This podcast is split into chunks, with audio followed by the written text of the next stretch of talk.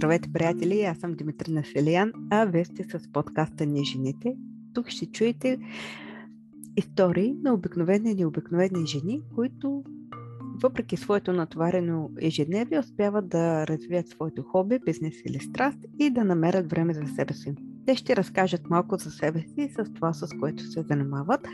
Вярвам, ще намерите идеи и за вас, ако все още се чудите какво да правите и по кой път да поемете, вярвам, ще намерите нещо, което може да приложите във вашия живот, във вашия бизнес, да ви бъде полезно, за да може и вие също да се развивате и да следвате вашите мечти и цели, както тези дами, които ще ви ги представя. А сега нека да преминем към новата история и новия епизод.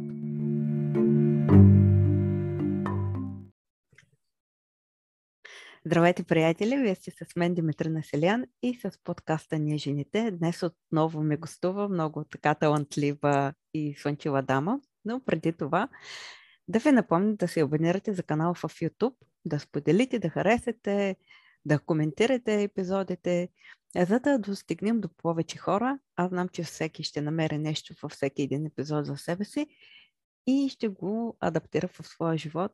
Ще бъде по-щастлив и по нещата ще му вървят. А днес ще ви запозная с Пламена Сертева. Здравей, Пламена! Здравей! Благодаря ти, че днес е мой гост и си тук. Ще разкажа за себе си и своята история. А, много се радвам, че си тук. Първо да ти питам как си, как се чувстваш? Ами, много добре. Развълнувана. Супер. Личи ти, така изглеждаш много добре, спокойна, усмихната, с много енергия. Точно такива хора представям като теб. Дами силни, усмихнати. Първо, би ли се представила коя е пламена, да разкажеш откъде си смено положение, примерно какво си следвала, работила, малко за себе си, ако можеш да се опишеш с три думи и след това ще ни разкажеш с какво се занимаваш и защо. Да, добре, казвам се Пламена Милкова Сертева, позната се във Фейсбук като Сламена.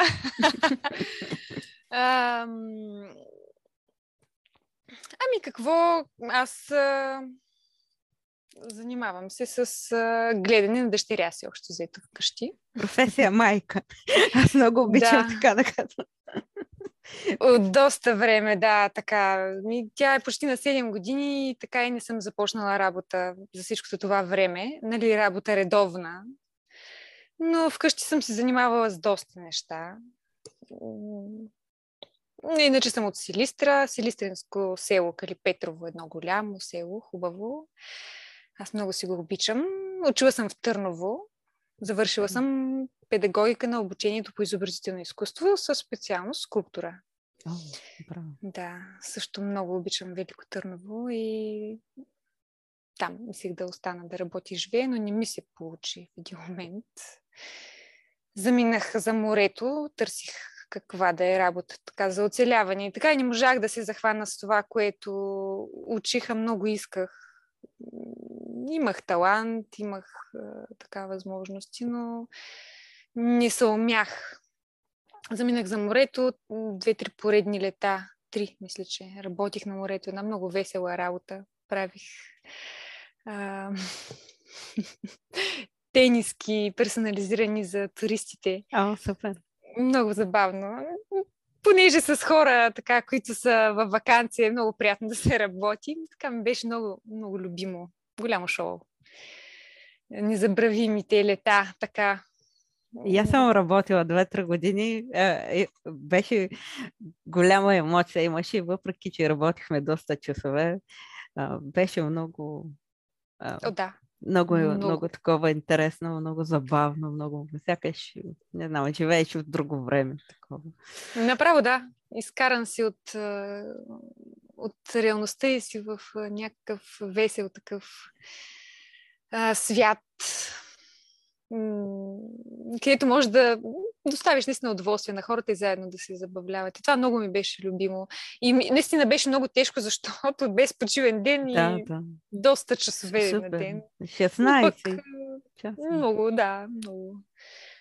Но така де, след това наистина вече физически не може. Забременях, запознах се с мъжа си, забременях и тогава вече с един голям корем напуснах на работата. да, тя, дъщеричката ми в корема, заедно си там работихме с термопресата. И после в Бургас се заселих и така в Бургас 6,5-7 години вече. Съм тук. М- работила съм като учителка също, заради педагогиката, която имам. Не знам дали ми се е отдавало. Хубаво е да се работи с деца, но деца, които знаят какво правят в класната стая. Другите малко, малко ми е трудно да ги така подхвана. Аз не знам. Имало е Да. много тр- трудни моменти Да. там. Трябва да подход. Какво ли още не е? Била съм и, и продавачка, втора употреба и всякакви неща. Сервитьорка. Първата ми работа на 16 години беше, работих в Хепи в София. О, ти е Знаете голям къде- стаж, да. Ма направо от Силистренското село Калипетро изведнъж хоп София. Първата ми работа. И аз като, като абсолютен парашутист кацнах там. Нищо не знаех за живота изобщо. Много набързо се научава в София всичко. Беше голям опит. И то пак беше за едно лято. Понеже не сме имали възможности много в нашето семейство и като малка бях решила, че аз ще започвам да работя, нали, и аз като тебе смятам, че трябва да се излезе от семейството и сам да се оправя в живота. Човек. а, А слушала се моето интервю. О, да! Много ми хареса, да. А, благодаря. Да. Ами да, и така. С тези парички си купих първия телефон в живота. Беше голяма работа. Ама ти се смееш, ма сега като каза, а ти знаеш ли, че аз моя първи телефон, а, не, телефон ми го бяха дали един мой братовчет. А, но след това, тъй като и аз като тебе от малка работя още от ученичка, но се спомням, а, имахме едни стипендии от училище, не ни ги бяха давали 4 години. Много не, ги бяха давали. И в 12 клас на куп ни ги дадоха там 300 лева, не си спомня колко. И две от учени... съученичките ми си купиха телефони. Тогава навлизаха, имаше един Samsung, тогава навлизаха точно мобилните, Siemens имаше едни. Пък аз си купих да пръв път един епилатор. Толкова бях щастлива, че с мои пари си купувам нещо такова. Телефон се взех малко на по-късен етап, но винаги така удоволствието да си изкараш пари и после да идеш да си купиш нещо по-скъпо, нещо по... е голямо какво.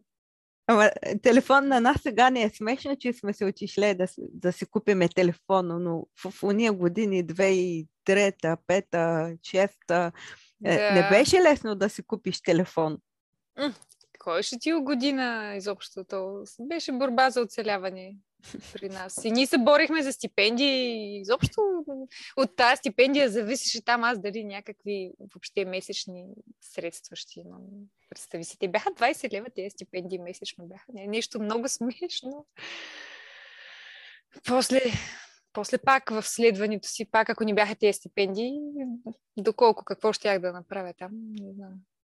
Ма, а, хубаво е поздравление, че си взела стипендия, защото е голяма помощ. Аз мятам, че човек, ако се оправя сам е по-добре, отколкото ако някой му дава пари. Не знам, колкото и Ами, трудно да е. То, честно казано, в факултета по изобразителни изкуства малко по-лесно се печелиха стипендии, защото когато имаш талант, ти всичко ти идва. То там, там е рисуване. Общо взето няма какво толкова. Всички часове са практически. Почти всички. Теорията е много малко. И каквото и да имаме теоретично, сме си го взимали с лекота сега. То за два-три изпита се учи по-лесно, отколкото нали, за хиляди всеки семестър. така че от тази, от тази гледна точка малко бяхме улеснени в университета към стипендиите, но пък, пак, нали, аз така си, винаги съм си била отличничка в училище, което пък после в живота много лоша така, много лоша шега играе. Защо?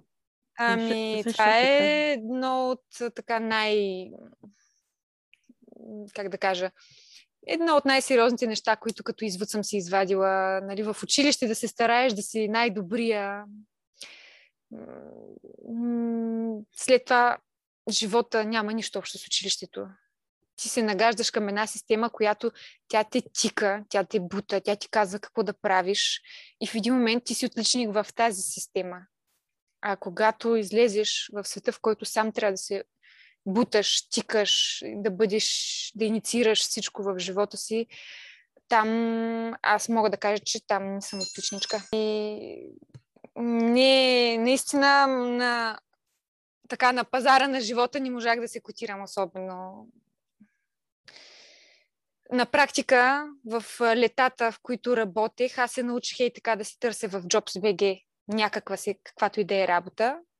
След като завърших, умението ми за работа беше точно това. Така и в университета ни научих как да изляза на пазара като автор, като художник, като самостоятелен.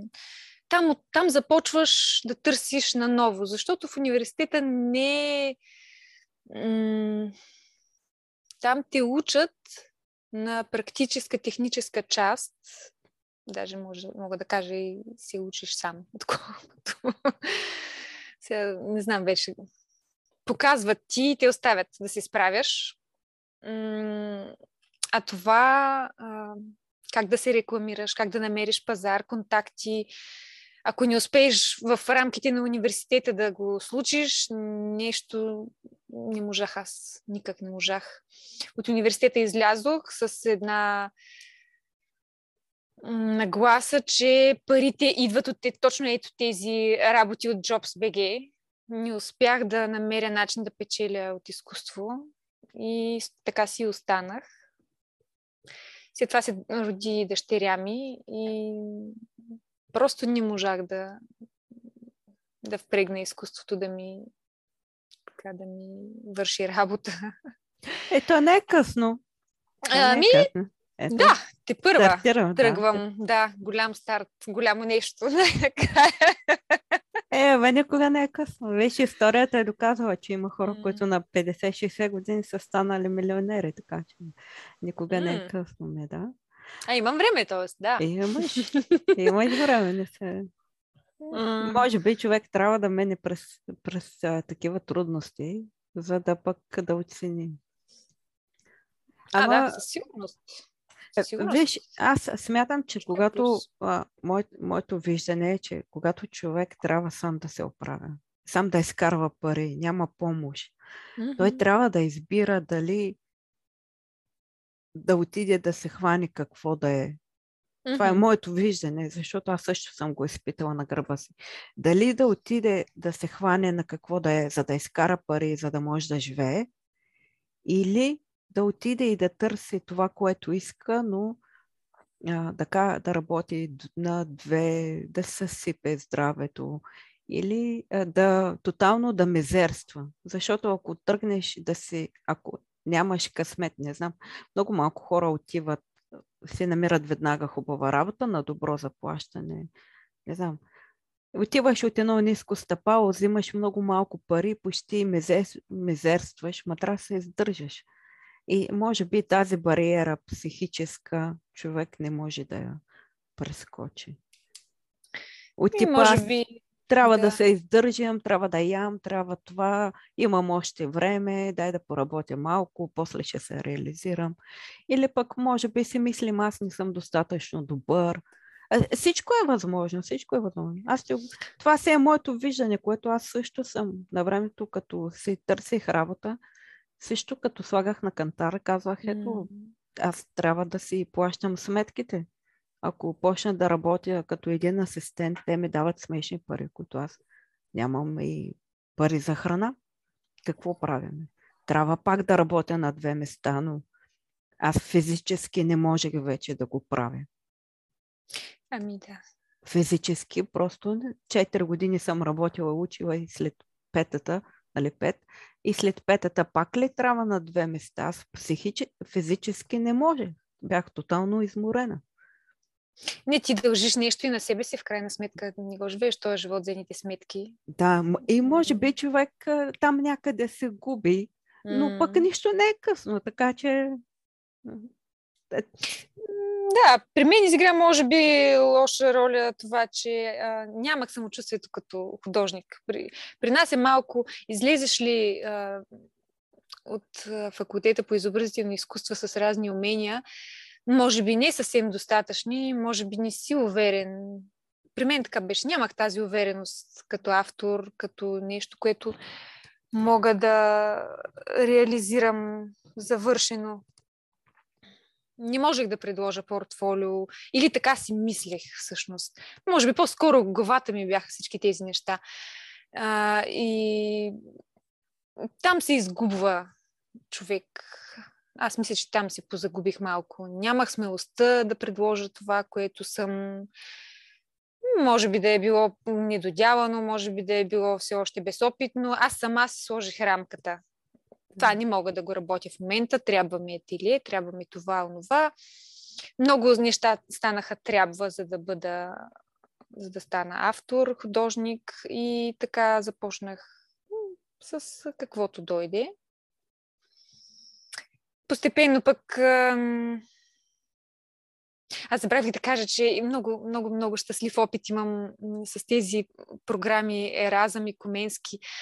Университета ми даде тази уникална възможност и там, ако някой има такива възможности, много моля, възползвайте се докато учите, защото имах опита в чужбина да видя как се случва и какво се случва. Ходи в Испания и в Португалия в а, Португалия беше повече да видя света. Аз просто не можах да се наситя на толкова хубавата чужбина, толкова прекрасната Португалия и толкова огромната възможност да видя места, хора различни. Освен това бяхме студенти от различни държави там. Просто едно такова многообразие, че аз не обърнах толкова внимание на това, което учихме там, колкото на Вълнението всички възможности, да, които предоставя пътуването в чужбина. Видях, запознах се с хора, беше прекрасно. След това пък в, по програма Коменски, а, там пък бях асистент вече като завърших. Асистент в а, училище в една малка провинция Астуриас в Испания. Там също беше много сладко, защото в едно училище, в часовете влизах, те ми се радваха, аз им разказвах за мартиничките, те ми се натрупваха, така ми викаха, викаха ми фланена и как ли не по друг начин там ми измисляха имена памплона и също беше голямо шоу. Да видиш какво нещо е да си чужденец в малките главички там на испанчетата нали, те, те са много сладки, испанците като цяло, много мил такъв народ. И там, там малко поработих върху учителството и като човек, общо взето, върху себе си малко. Там нямаше толкова приключения, колкото пък повече работа. Беше много интересно, много неща научих там. След това се прибрах в България, малко поработих и в българско училище, обаче там така, ми приседна. Коренна разлика. и го ударих на живот по морето.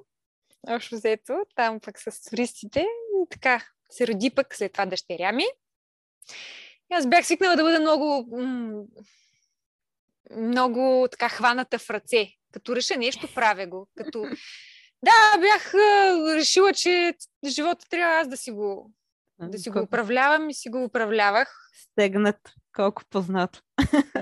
И хващаш си, кандидатстваш по една програма, одобряват ти, тръгваш, там стипендия, пък също нали, разчитах на собствените си сили, умения и ми помагаха много и доста добре се справях.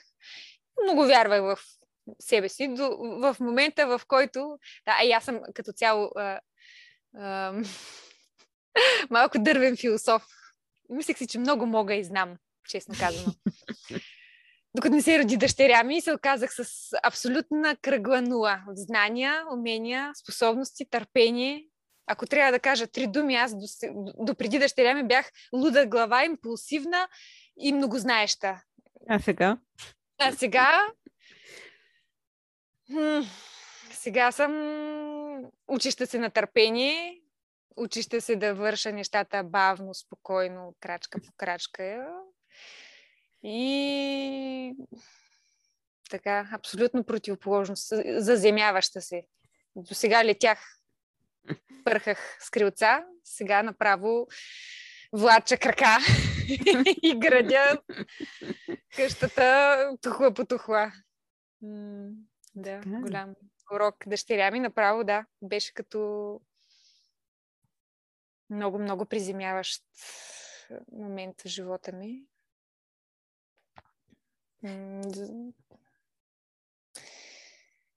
И се така от вкъщи си захванах, обаче аз не мирна. Не можех да си представя да стоя вкъщи как така, аз нищо няма да правя, да си гледам само детето. Не, не беше за мен нещо. Ами да, аз като, като повечето хора, като нямат деца, смятах, че това да гледаш дете не е достатъчно в живота. Как така само ще гледате? Повечето жени работят. Трябва да се гледат деца и да се работи. Не може така без да се работи.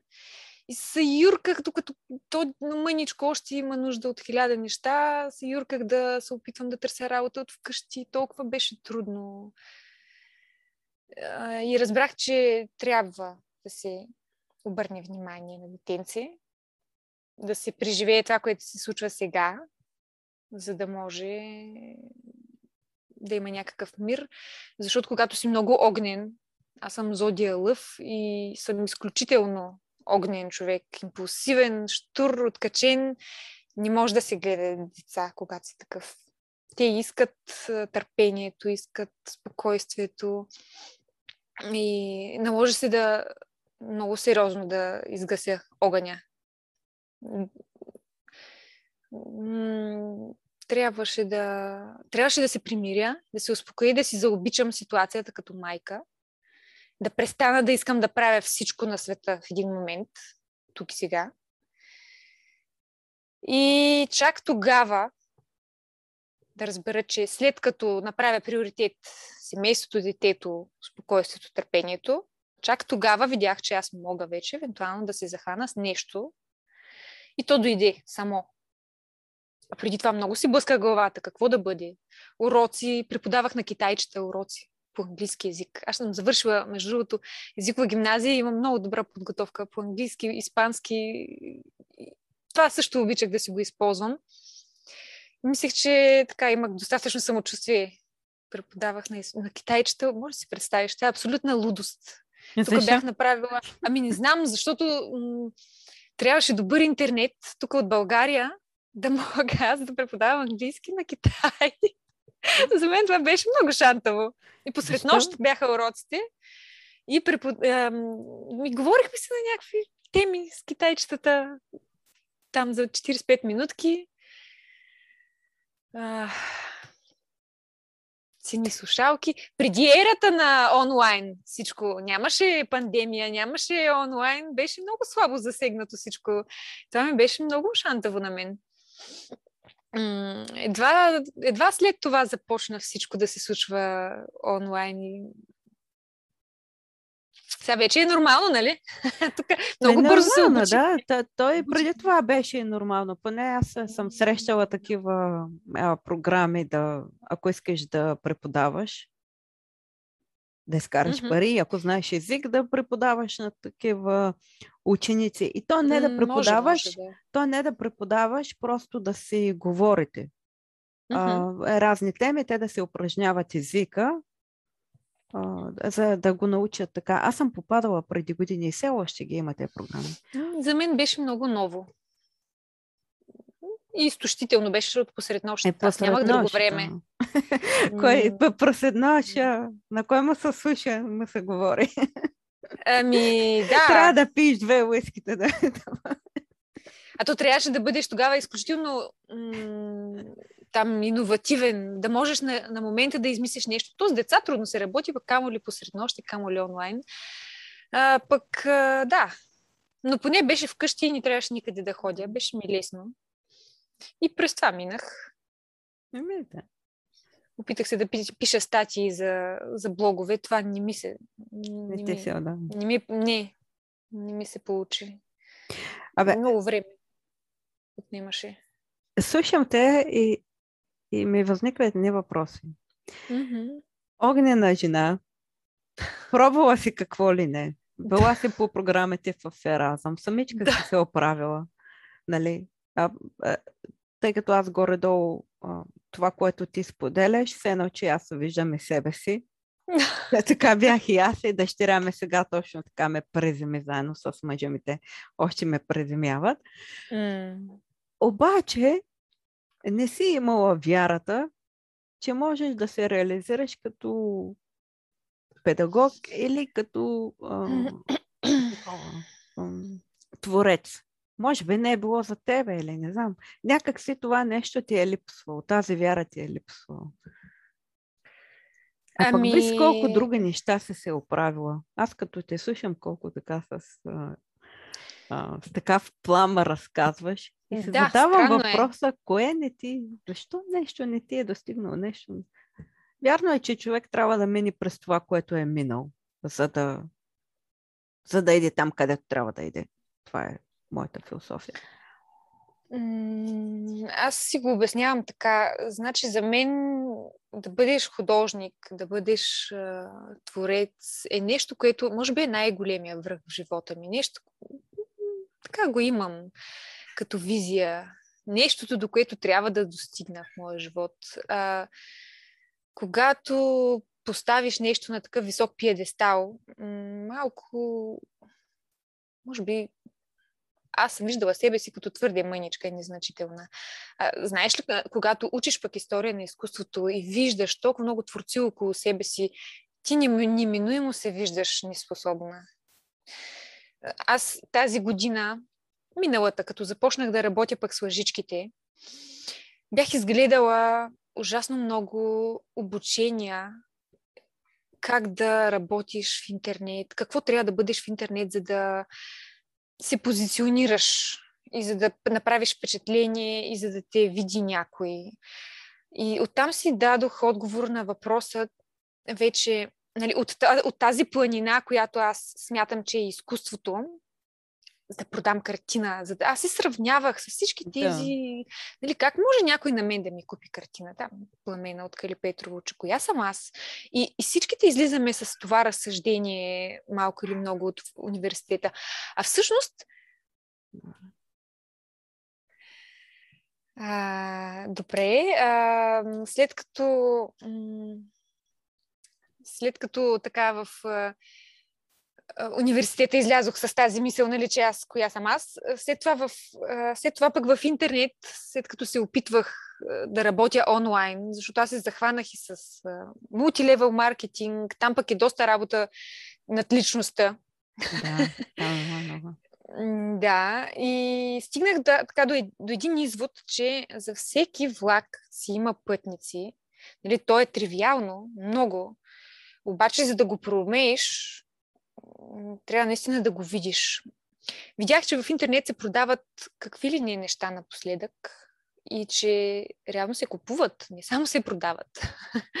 Видях че също, че м- света е отворен към творците, каквото и да правят. Аз пък, например, много съм била против м, кича.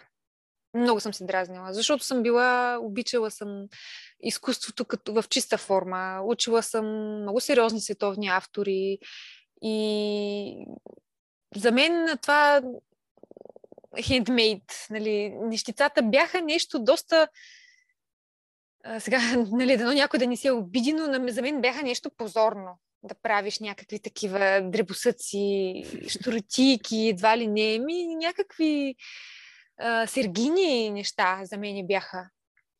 И не ги разбирах. И не разбирах как може някой това нещо да го прави. И не разбирах как може някой да иска да продължава да го прави. И да и на всичкото отгоре купуват. пък и да го купуват. Е, това ми беше пък най-голямата загадка. Защо хората си дават парите за тези, тези нещица? Един ден а пък, а пък моето семейство винаги ме е подкрепяло в творенията ми. Аз никога не съм срещала, нали, майка ми винаги ме е подкрепила, искала съм да стана художничка. Ми добре, отиваш и ставаш. Влязох в университет, ходих на уроци преди това в училище. Винаги съм си там, таланта съм си го подкрепила. Сестрите ми също. Наоколо никога не съм срещала някой да ми каже, нали, това не става, нали, абе къде ще ходиш да ставаш художник, като художник, къща не храни или някакви такива неща. И винаги съм дълбая по въпроса как може да се изкарва пари с изкуство. И така в тази ситуация,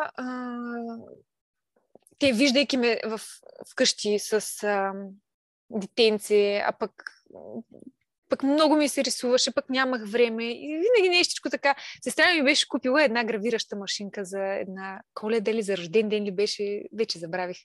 И тази машинка стоя година и половина. И така, не знаех нито какво да я правя. Аз имам толкова много материали накупени, защото ние художниците, така като минем през един магазин за художествени материали, искам това, ох, това ще си взема, това, това, това. И, и, и натрупваш огромен една купчина от материали, които не използваш, особено като нямаш време, нали?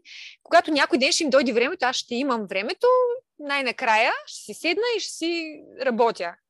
Нали? Това се ни идва, се ни идва. Тая купчина при мен беше едно пълно бюро. Отпред, отзад, отстрани всички, всичко с материали. И реших, че трябва просто постоянно тези материали ги въртях в главата си аз. Докато кърмя, докато готвя, докато чистя, докато какво ли не е там, пазарувам. Всички, всички тези неща винаги ми са ми се въртяли така в една... съм си жонглирала. Кое е лесно, кое от вкъщи може да тръгне, кое е продаваемо, кое е добра идея, оригинално. Толкова много неща, въпроси ми се натрупваха какъв трябва да бъде продукта, който да, да бъде хем онлайн, хем от вкъщи, хем да не притеснявам близките си с шум, с мръсотия, защото, например, дърво и разбата е ужасно мръсно нещо. Не можеш да си тук да си разбоваш из къщи. Освен това, трябва да се застопориш на едно местенце, някакъв мини кът, защото моята къща е много малка. Много трудно мога да си направя работилница в две стаи. Няма как. Аз живея под найем в един апартамент с две стаи. Мисия невъзможна. И ми трябваше много мини бизнес, който да не взема място, но пък да е нещо уникално, което да върви. И сестра ми, като ми подари тази машинка, и аз реших за коледа да им направя по една лъжица, им гравирах. Чудих се на какво, на какво. И случайно купих едни дълги лъжички, много дълги такива едни. Да, има едни за кафе. Те не са за кафе, ми се водят за... Те са коктейлни или сладоледени. Да, да, да. Аз имам вкъщи такива. Много, много са готини, много са удобни. И аз изхраних детето си с тая лъжичка просто. То постоянно бягаше. Ами да, то, тая, тая дължина, нали, това бягащо дете, беше уникална комбинация. Защото то не искаше да се храни, постоянно искаше да рисува, да прави нещо друго. И аз трябваше да го стигам по някакъв начин. Тая дългата лъжица, перфектна работа свърши. И като толкова удобно, реших да им направим по една лъжица на тях. И така, за... вече се чудиш какво да подаряваш. Те пък много се зарадваха. И сестра ми каза, може да ме направиш и за моите колеги по една лъжица. И аз, боже, как за колеги? Нали, друго е да си подаряваш на сестрите нещо там, какво да е и да ти се радват. Друго е, нали, сега чужди хора, дето какво? Те ще си кажат нещо. Дали е добре представено. Аз като професионалист, пък художник веднага, нали, то не е качествено, не е, не е добър шрифта, нали, шрифт съм учила, нали, абсурд това, което първо правих, беше ужасно. Много, много грозно по моите стандарти, не перфектно. в това отношение трябва да е перфектно всичко за мен. Обаче тя каза, виж какво, изобщо не ми се притеснявай. Аз искам да ми ги направиш те лъжици там. Тя ми даде едни химикалки, даже и, и нокторезачка даже гравирах. Каза, ето тук съм си накупила едни неща. Гравирай ми ги, ма както ти дойде. Ма хижда ни ти пука искаме и така, както отвътре ти идва. И това нещо, като ми го каза, си казах, добре де, че аз съм добра в това, отвътре както ми идва. Защо да не спра да си мисля за това как, какво ще си кажат хората и как ще изглежда, и да го направя както е и така. И наистина, като изключих останалите мисли в главата си, се концентрира върху това какво, как, как на мен ми идва. Ама честно ти казвам, направо направо реших да, да се забавлявам. И да си го направя както, ей така. На тебе те, на душата. Да. И си спомних как едно време в училище, м- когато учихме кръснопис, пък това ми е много, много сериозен спомен в главата. Когато учихме кръснопис, а, майка ми много ми се караше как съм закръгляла буквите, повтаряла съм ги и съм ги удебелявала. Аз много ги харесвах така. Не ми харесваха как ги пишем така. Аз исках да ги украся, да ги направя да са много по-хубави. Идеше ми направо да им нарисувам и звездички там и какво ли не, но ги удеб... удебелява ги. Ами да, и обаче голям проблем. Голям проблем. Това по кръснопис не може така. Трябва всички да са еднакви. И, и представяш това нещо, колко съм го потискала в себе си. И аз, мен много неща ми излязоха с това гравиране след това. Тия спомени и как съм се спирала, за да мога да бъда в чужди рамки. И много... Това нещо отново го пуснах, което там в първи клас по кръснопис ми го, ми го спряха от кранчето. Аз после ме намерих чаката, почнах да пиша печатно. И до ден днешен пиша печатно, ръкописно не мога да пиша. От, от, толкова, от основното си образование, така като тебе ги рисувах, после пак ми се караха и от основното си пиша печатно. Така ми хареса. Mm-hmm. И до ден днешен уби ме, много ми е трудно да пиша ръкописно мога да го направя, но супер бавно, което и на мен да. не ми е. Не ми е. Обаче аз им просто минах по mm-hmm. друг начин. Еми да, ето ти си намерила, да. Ми аз тогава се съобразих. Трябваше да бъда примерна, защото, не знам, така, просто много ми влияеха мненията на хората и общо взето творческото, бая време си го потисках. След това пък изригна в един момент. Ето няма как, няма как. За да, да, за да спре пък след това с дъщеря ми. Там пък с нея пък започнах малко по малко, тя като порасна и тя започна да, така да се изявява творческото и заедно започнахме да преоткриваме тези неща. Mm.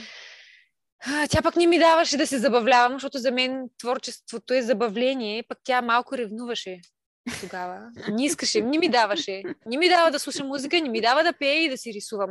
Като ги почна тези неща и почва един буен а, стоп от, от нейна страна. Също и да говоря по телефон. Нещо. Нали? Това сигурно всички жени да го кажат. Да, обаче, за да преодолеем това нещо, трябваше също много подходи. Да проумее, че нали, трябва да ги свържат двете неща. Детето и творчеството трябваше да, да се слият в едно. Нямаше как да стане. Аз ги отделях преди това, което беше огромна грешка и късно го разбрах, честно казано. Имаше ни моменти, в които не ми пипай буите, те са професионални, не ми пипай четките, ще ми ги скъсаш, чупиш там.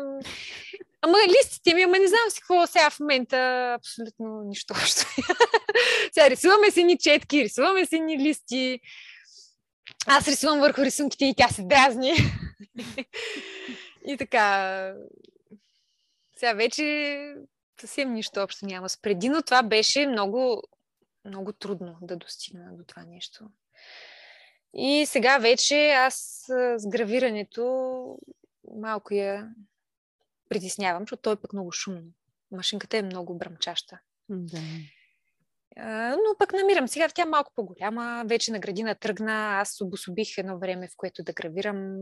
Получава се доста добре. Съчетаваш. А да. как я съчетаваш сега? Тя ходи, когато ти каза, че едно време имаш определено време сега, когато е на градина. Питам те, питам те защото смятам, че е важно. Аз знам, mm-hmm. че много жени се чудят как да съчетаят грижа за дете, домакинство да. и вече друго. Ти как успяваш да ги съчетаеш? Ами, да, аз имах едно... А, вкъщи, сега, мъжа ми също много ме подкрепеше. Той видя, че за да има мир, трябва да аз нещо да, изразя, да, да изразявам да себе си по някакъв да. начин. Да, и Право никога не ме караше. Да. Ами аз опитах да работя също в едно училище, но там беше голяма лудница. То детето беше 3 годишно, в една детска градина го пуснахме, не се получиха нещата. Изградихме си визия, че детето иска да си се гледа вкъщи, докато той иска с мама, трябва да бъде с мама. И аз реших, че добре, покрай детето, нали, то ще бъде в центъра и аз в периферията, ще опитвам да правя каквото мога. И няма да се коря за това, че не ми се получава професионално и така нататък. Защото когато объркаш центровете, когато смяташ, че кариерата е центъра, пък детето е някъде в, в края, в периферията, тогава става много сериозен проблем от дома, става сериозен проблем в главата и като цяло мога да кажа, че имах проблеми дори с обществото, защото не можеш да се подредиш, не знаеш къде си. А, мисля, че правилният център е семейството. Обедена съм вече в това. Защото когато се започнем да се разболяваме дори в нашето семейство, а, тази болест ни връща в този център. Ние да се съберем вкъщи, да се натоплим, нагушим, погрижим един за друг и тогава оздравяваме. И тогава пак подсещаме това нещо. Когато наместих центъра да бъде детето и да мога нещо там в периферията, каквото каквото ми остане време, нали, тогава нещата започнаха малко по малко да се случват. И аз а, гледах да си свършвам с детенството всичко, което имам. Напуснаха тая работа, не можах да я изтрая. Едно лято изкарах в едно лято на училище. Не, не може, то, так, аз много съм, аз съм и нервен човек. Не можах. Не, наистина не става, когато не си в центъра си, не можеш да работиш с деца. Да. Това нещо те го разбират, те ти се качват на главата, ти се изнерваш, паникосваш и си казваш, това нещо не е за мен. Пък то може и да е за теб, обаче когато си разменени приоритетите, всичко се обърква. И се прибрах и си казах, добре, аз това дете ще го гледам, докато, докато той има нужда от мене, докато аз успея да го нагодя според себе си и то трябваше да се получи тази симбиоза някакси. И така, поставихме всички домашни неща в центъра и аз започнах да си готвя. Започнах да забавлявам с готвене, с... почнах да си отглеждам тук разни животинки в кухнята, кефири, кумбучи, квасове, развихрих се в кухнята, наблегнах на тези неща. И то, вместо да се чудя как да ставам инфлуенсър и да продавам MLM и да... Те сами нещата се... И даже идеите ми дойдоха, докато си работя с ръцете в кухнята и с детенцето и, и наблягам на домакинството и на това как ще си поиграем, с кого да си поговорим, на кого да подарим кефир. Някак си тогава от само себе си започнаха да се подрежат нещата, без аз да вкарвам кой знае какви усилия. И в момента, в който изляза от това нещо, хоп, веднага ме връща някакъв ритник, шут, защото или се разболяваме. При нас болест са изключително, мога да кажа, от това, като си излезем от ролите. И малко малко почнах с гравирането. Гравирането, как го съвместяваха ми? Когато когато приготвим закуската, стане време за игра или за навън, а, малко време за лъжици, малко време за игра. Или пък правим така сделка. Сутринта мама ще гравира, пък след обед ще ходим да играем. То в тези, тя вече след 4-5 интензивно искаше общо взето навън да играе. Започна Няма да търси деца, да наложи ми се така да... Аз съм малко по-затворен човек обичам да прекарвам малко или много време в вкъщи, откакто станах майка де. Не знам, така затворих се в един мой свят тук и докато се открия и балансирам, не можах много да се запозная с града и хората в него. И така опитах чрез нея пък да направя и това. Много трудно. Защото много, много неща за баланс станаха. Ами да, жу, топките за жонглиране вече прекалено много почнаха да ме бият по главата. Обаче, така, по площадките с мамите не ми се получаваше много. М- затова пак гледах с нея. И покрай нея. Като почнах да търся другарчета за нея, тогава почнах и така с контакти. Абе всичко покрай детето. Значи, не ти ли е то основен приоритет, нищо не става. И така пък,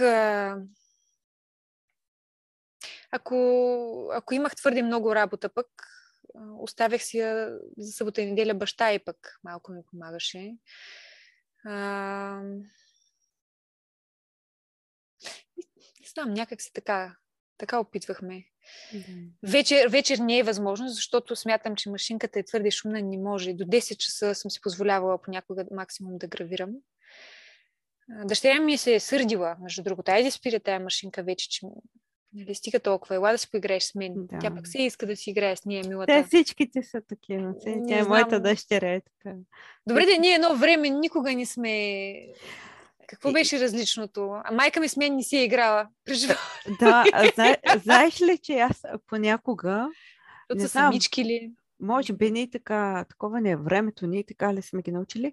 Аз се сещам, и някой път така, като ме имам работа и като ме хванате мен на лудите и викам на дъщеря ми, ти, защо не сяда сама да се играеше? На мен едно време никой не ме обръща че внимание. Аз се спомням, mm. като бях дете, тъй като майка ми беше на работа, повече с баба ми, те, баба ме гледаше или телевизия, или четеше вестник. Най-вече вестник и едната права баба ми и това.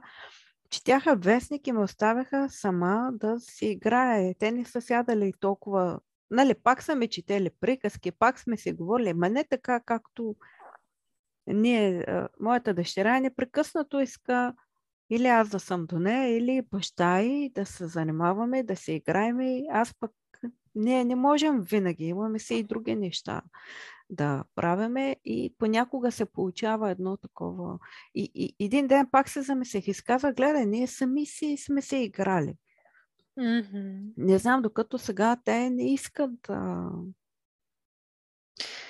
Ние и... бяхме две деца, обаче аз това отчитам.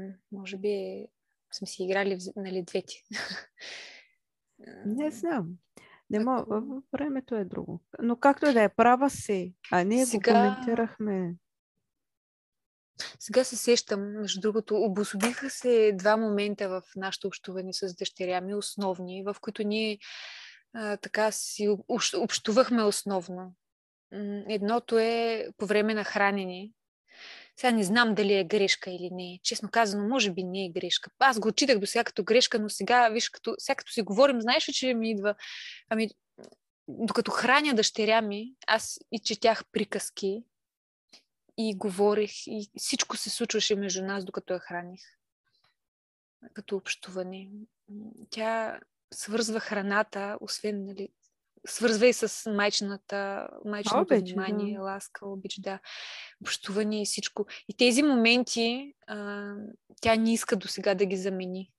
Защото иска до сега да я храни. Тя почти на 7 години и когато има нужда от мен, сядаме да ядем. не сядаме нещо друго да правим. Ами аз, защото не ми се играе. Вече, честно казано, до сега си съм играла там до 3-4 годинки, но вече ми писна ми. Не мога. Нямам въображение вече и честно казано не ми се занимава. Но, но докато я храня, все още мога да измисля какви ли не щуротии, защото то пък храната на мен ми е и страст. И аз като видя, че не ще да яде лук, не ще да яде това, това. И, и те се раждат такива истории, такива приказки по време на храна и такива уникални трикове, че направо мога, имам чувство, че мога да издам цяла книга как да накараш злоядо дете да се храни с някакви такива трикчета, штроти пълни. Низали сме лук на, на дръжки от спанак, е такива ни глупости пълни, а обаче много работят, бе. Да накараш да яде дете да яде лук и чесън е голяма работа. Пък дъщеря ми яде. Вече яде и то с... Защото аз съм се вкарала в филма там нейния и като, анимационен герой.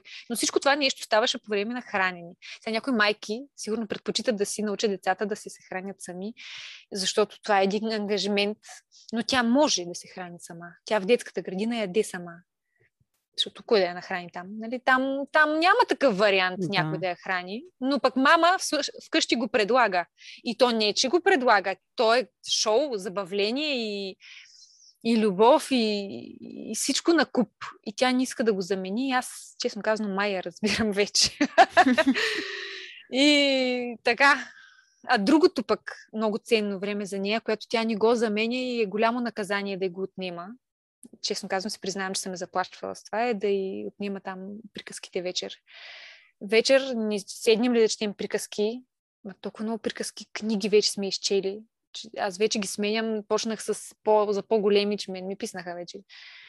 вече сме на Пипи Дългото чорапче, изчетахме една книга игра с... А, а, беше много забавно. Асферк се казва, на един приятел, от, всъщност, който е написа също колега от университета, от факултета по изобразени изкуства. Много забавно. И там даже четехме за войните на хан Крум и така нататък. Нали? Такива има изверства вътре и какво ли не за лека нощ съм чела вече, защото ми писна ами, детски приказки. Ами, това е хубаво. Ето, пак Обаче... моята дъщеря не иска. Не иска да чете, да слуша. Сериозно? Да, не иска. Трябва много. Е така, да сена, е така да сена да и чита от книжка. Не, трябва да се правим на маймуна. Обаче, ако е за животни, книга за животни, стои, но не да я чита както е написано. Трябва нещо да й разказвам, нещо да е mm-hmm. и хуахуа, нещо от това. Но да, е, да седнем да четем книжка, нали, писание, mm-hmm. Не, до ден днешен не мога да аз много исках, много исках тя да стои, да и чита, нали, това се представя. Не. Mm-hmm.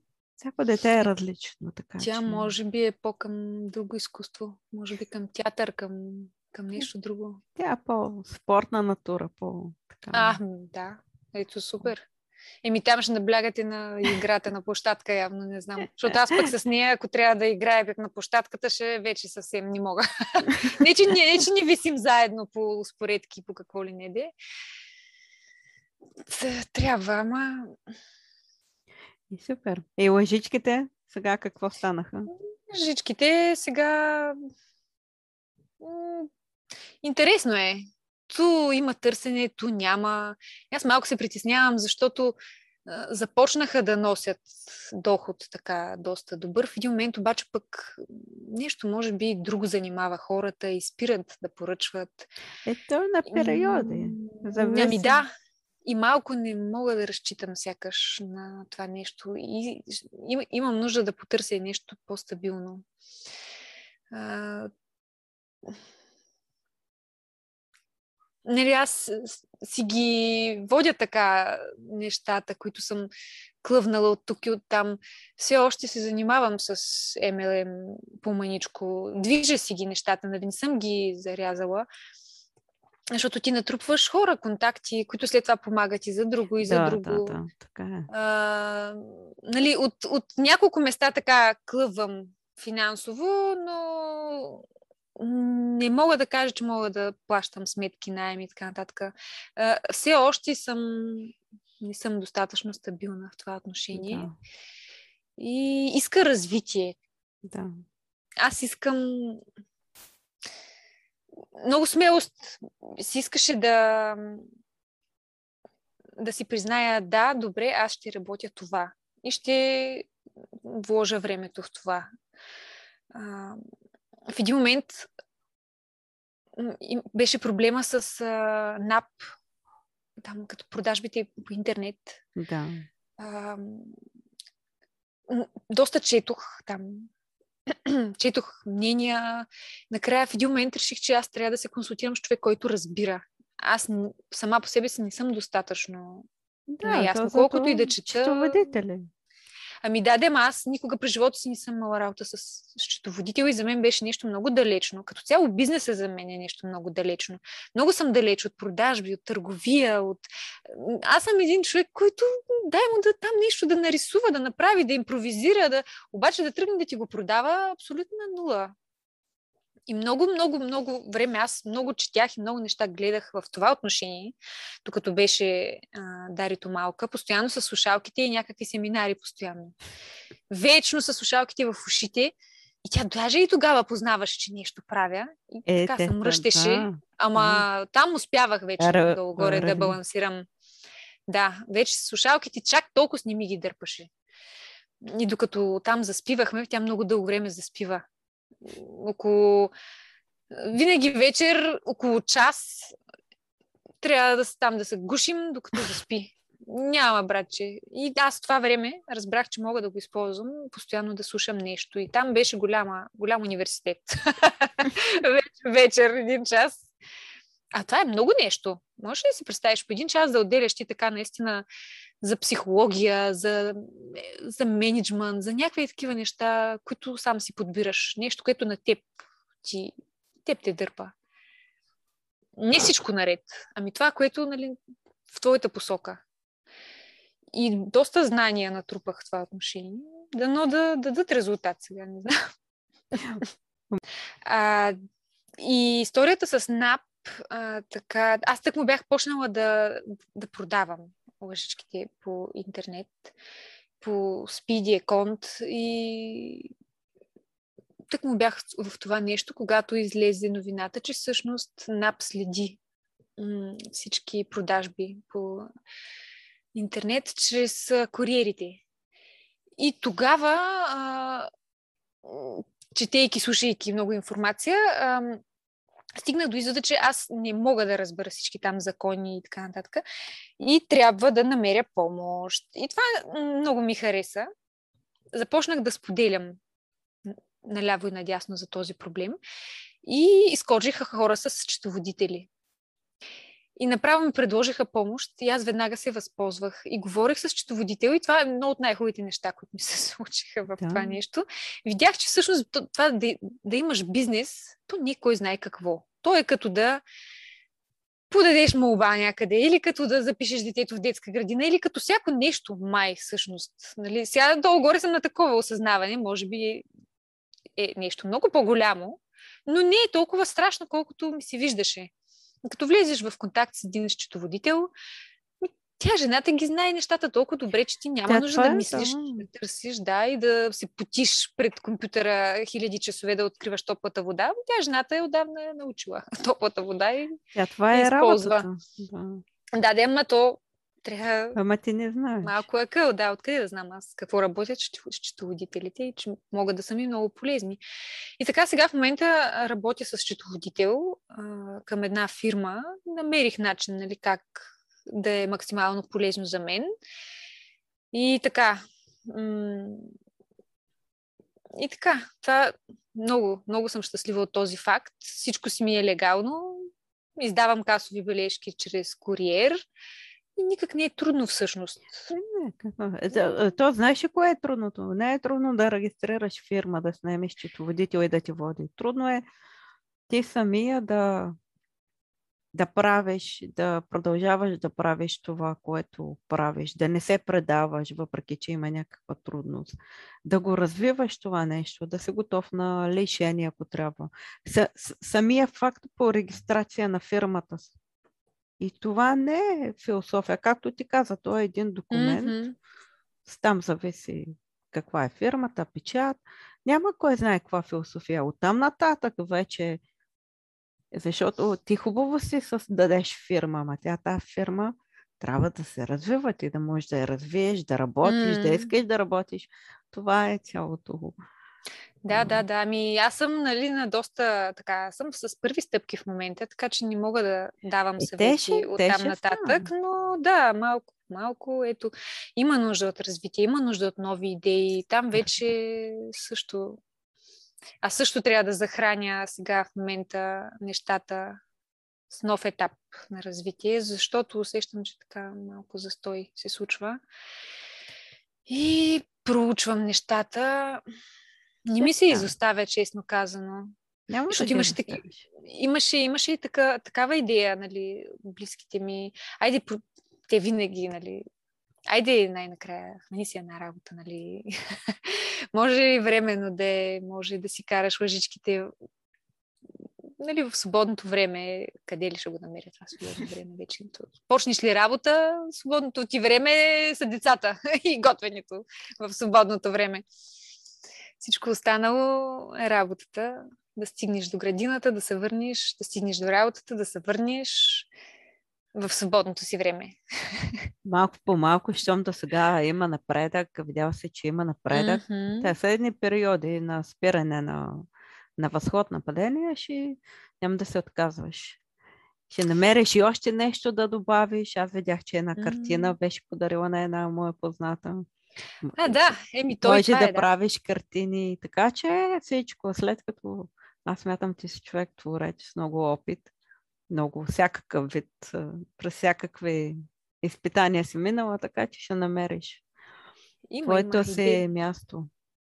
Е, сама каза, когато си спокойна и горе-долу разбереш кое е важното за тебе, нещата ще си дойдат по мястото. Да не ги така да не ги на, насилваме, те ще си дойдат по мястото.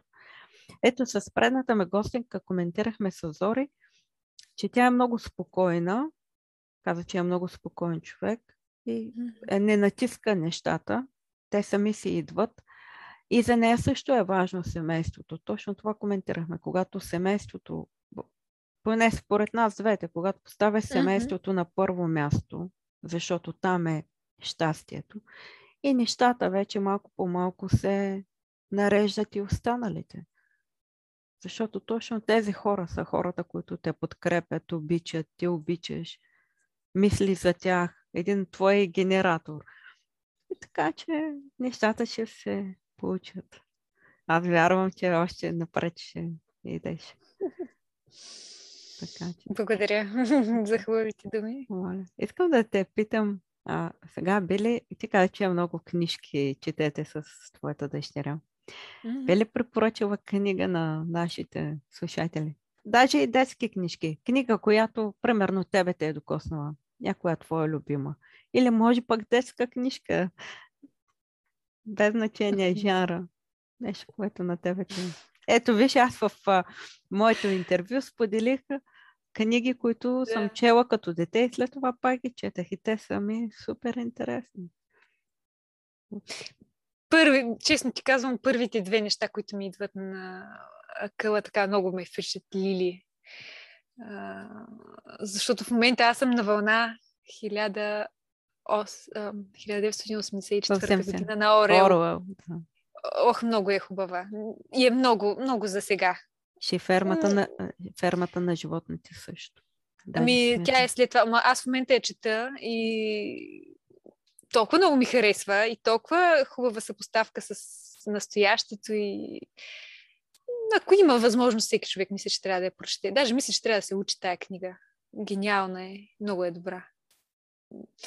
А пък нещо, което много ме е впечатлило от детските, всеки е гледал 101 далматинци. Обаче колко човека са чели книгата? Аз съм сигурна, че много малко хора. Книгата е толкова хубава. Сигурно три пъти сме чели с дъщеря ми. И то по мое желание. Защото аз някои не искам да ги повторя, обаче тази е много хубава. И я четохме от интернет, честно казано. От някакъв сайт. И всеки път от интернет. Много е трудно да чете така. Мисля да си я намеря на хартия, защото ми е много любима. По съвсем друг начин е подхода на автора. Няма нищо общо с филмчето и наистина, ако искате да създадете една любов към животните в детето си, наистина прочетете тази книга на детето си. И ви, просто и ви да я прочетете. Просто те, животните там говорят от собствено име. Много е готино. А, Не, не е както в филмчето, нали, разказа е, всичко ти наблюдаваш и там любимците всъщност са хората на, на животните. Животните са собствениците на хората. Но хората не го знаят, те дори не го подозират. Много е готино. И така, това ми е първото, което ми идва. Иначе аз не че толкова много чета, но гледам да чета. Повече чета напоследък как да си гледам детето и как да се справя с собствените си дяволи в главата. Ето, можеш да препоръчаш книга на такава тематика. Също. А, ами Ме, да. Се. Имам две любими, обаче сега точно да цитирам. Сега едното е, първото, което четох е ето тази. Много Всичко започва от детството. Да, да. да. Там ми се постави долу-горе началото на визията, как трябва да ми изглежда всъщност отношението с детето. А, а другата, много по-практическа, която е една психоложка, случайно на интервю за работа. вместо да, вместо да, да му вземе на работа, също почнахме да си говорим за децата и тя ми препоръча ето това. Доста е Как? практическо. Как да... Не го виждам. Как да говорим, как да говорим така, че детето да слуша и да го слушаме така, че да говори. М, Ето, Много е интересно. Елен Майз... Майзли. Майзли. Или, Илейн Илейн. Мазлиш и Адел Фабер. Защото не ги виждам. Аз може да ти ги напиша след това. Не знам, наистина ли не си ли вижда? Да, да, да. Аз го видях. Видях. Видях го вече. Добре, ем, да. Аз ще ги напиша е към пък, епизода. Да, тази е по-практическа. Тя буквално е направете това вижте какво ще стане. С картинки, нали, за доста, доста лесна за използване. И там имам разни прозрения в работата с, с ра- работата. Нали? Аз, защото пък работата с децата, аз ги четох тези неща и докато преподавах и малко, нали, работата с децата. Работата с детето. Супер. Но те във всички аспекти тези книги могат да помогнат. Е, да, няма как. М, Друга, друга пък е пете, пете езика на любовта. Там пък може да си помогнете изцяло в живота, в отношенията с хората, семейството. Много готина също. Супер. Супер, аз ще ги включа към описанието.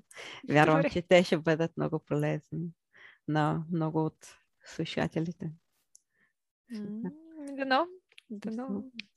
А, искам да те питам, ам, какво е твоето послание към дамите, тъй като вече сме към края на нашия разговор? М, Ами, Какво би искала да им кажеш? Нещо, което ти идва от сърце. Да. Ами честно казано, може би нещо, което и по-рано казах. А,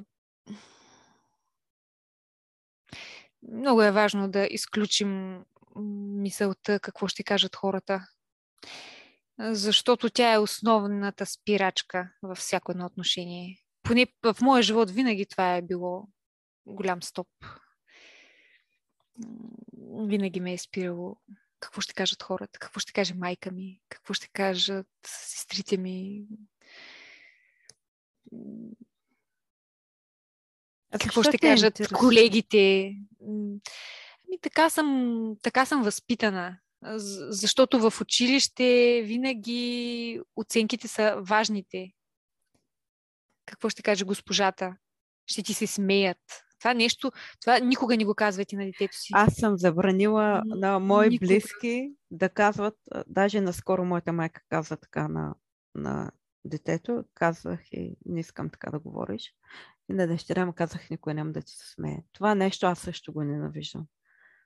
Е, това а, кажи на е, да, да се почувства виновно или нещо. Глупости на търкалета. Не искам да го чувам. И аз а, това То има много грешки, които в, в речта си имаме много грешки. Аз много искам да изчистя, но много и правя. Нали, аз не съм, аз съм аз също съм доста ужасна майка, въпреки че се стремя да съм Е, защо ми се добрата. изчисли ужасно? Ами, защото съм много съм, много грешки съм допуснала.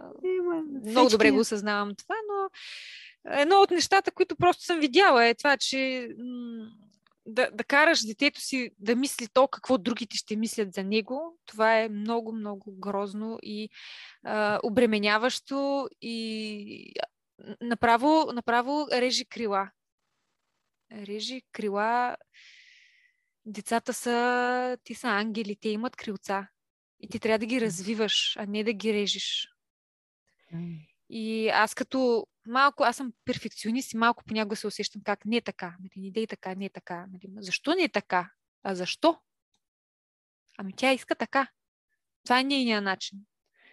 И опитвам да, да си държа устата затворена по-често, когато тя твори, прави. Нали, по-рано не го можех, сега се опитвам доста сериозно да го правя, дано да се получава, не знам дали успявам. Но а, ще ти се смеят децата. Какво ще каже госпожата? Това никога, никога не го казвайте на детето си. Да. Ако можете, то е набито в главата. Набито е и в а, речта ни. Това е такава... М- това е от тези неща, които просто излизат от устите ви. Ама може, можете и да ги спрете. Просто възможно е. Та така. Да не ви пука. Кой какво мисли. Така, е. не трябва Да. да ни пукате. Хората не са, не са ние, ние не сме тях. Всеки си има неговата представа за нещата.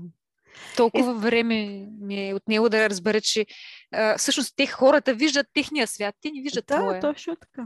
Те, те няма как да те няма как да видят през твоите очи. Нито ние може да видим през очите на, на някой, когато даже ние понякога си правиме, съдиме хората или им казваме, това не е правилно или се сърдим. Даже в взаимоотношенията в къщи, най-простия пример.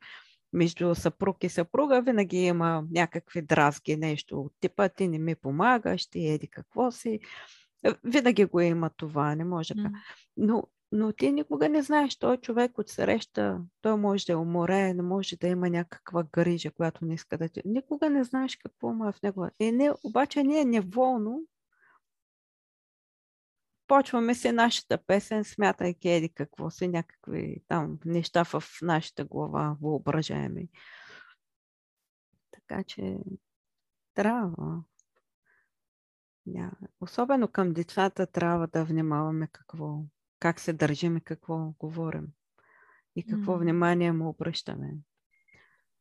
Разбира се, те са всичко, но пък и за нас трябва да има малко време. Защото пък ние, ако сме щастливи, ако правим това, което ни доставя удоволствие, на тях може да дадем по-голяма любов. На здраве по въпроса. На здраве. по повода. Да. И да. така. Което, което е чай, между другото, с гроздови семки и комбуча вътре. Не е вино. Ама това са моите кефове сега. Всеки си има. Така. Собствени. Супер, Паме. Много се радвам, че разказва своята история. И засегнахме теми, които вярвам, че вълнуват много дами. Защото всяка една от нас се мисли, че не е добра майка. И си казва, аз постъпих лошо, аз се пренебрегнах детето, аз в другия момент пък си казвам, а и аз съм човек, и аз искам да ида да, да остана два часа сама, и аз искам да съм независима. И всякак този баланс е малко... Не баланс, но и вътрешната борба е малко по-силна. Но всяка дама, и аз казвам вечер, като се легне, да ти успокоя, и аз казвам, о, сбърках сега, не ти обърнах много внимание, занимавах се с моите неща, аз съм лоша майка. А, всеки си ги има, и аз си ги имам те тързания. Всеки си има своите си вътрешни борби. Важното е да се ги надскочиме малко по малко. Да видим пък какво правим. Ако видим ние пък какво правим за тях. Да се оцени. Супер. Много се радвам, че ме гостува. Изключително приятно. Ето, виж, ще говоря, пък аз мълчах. Oh, да. И те слушах с а, така а, огромно внимание. Ми, да много съм била полезна и да не съм да. била досадна не, с моите. Няма. Вя, вярвам, много, много дами ще се препознаят в теб. И аз се препознах. Така че разговора е много, много полезен. Това беше от нас, скъпи зрители, и до нови срещи. Tchau, tchau.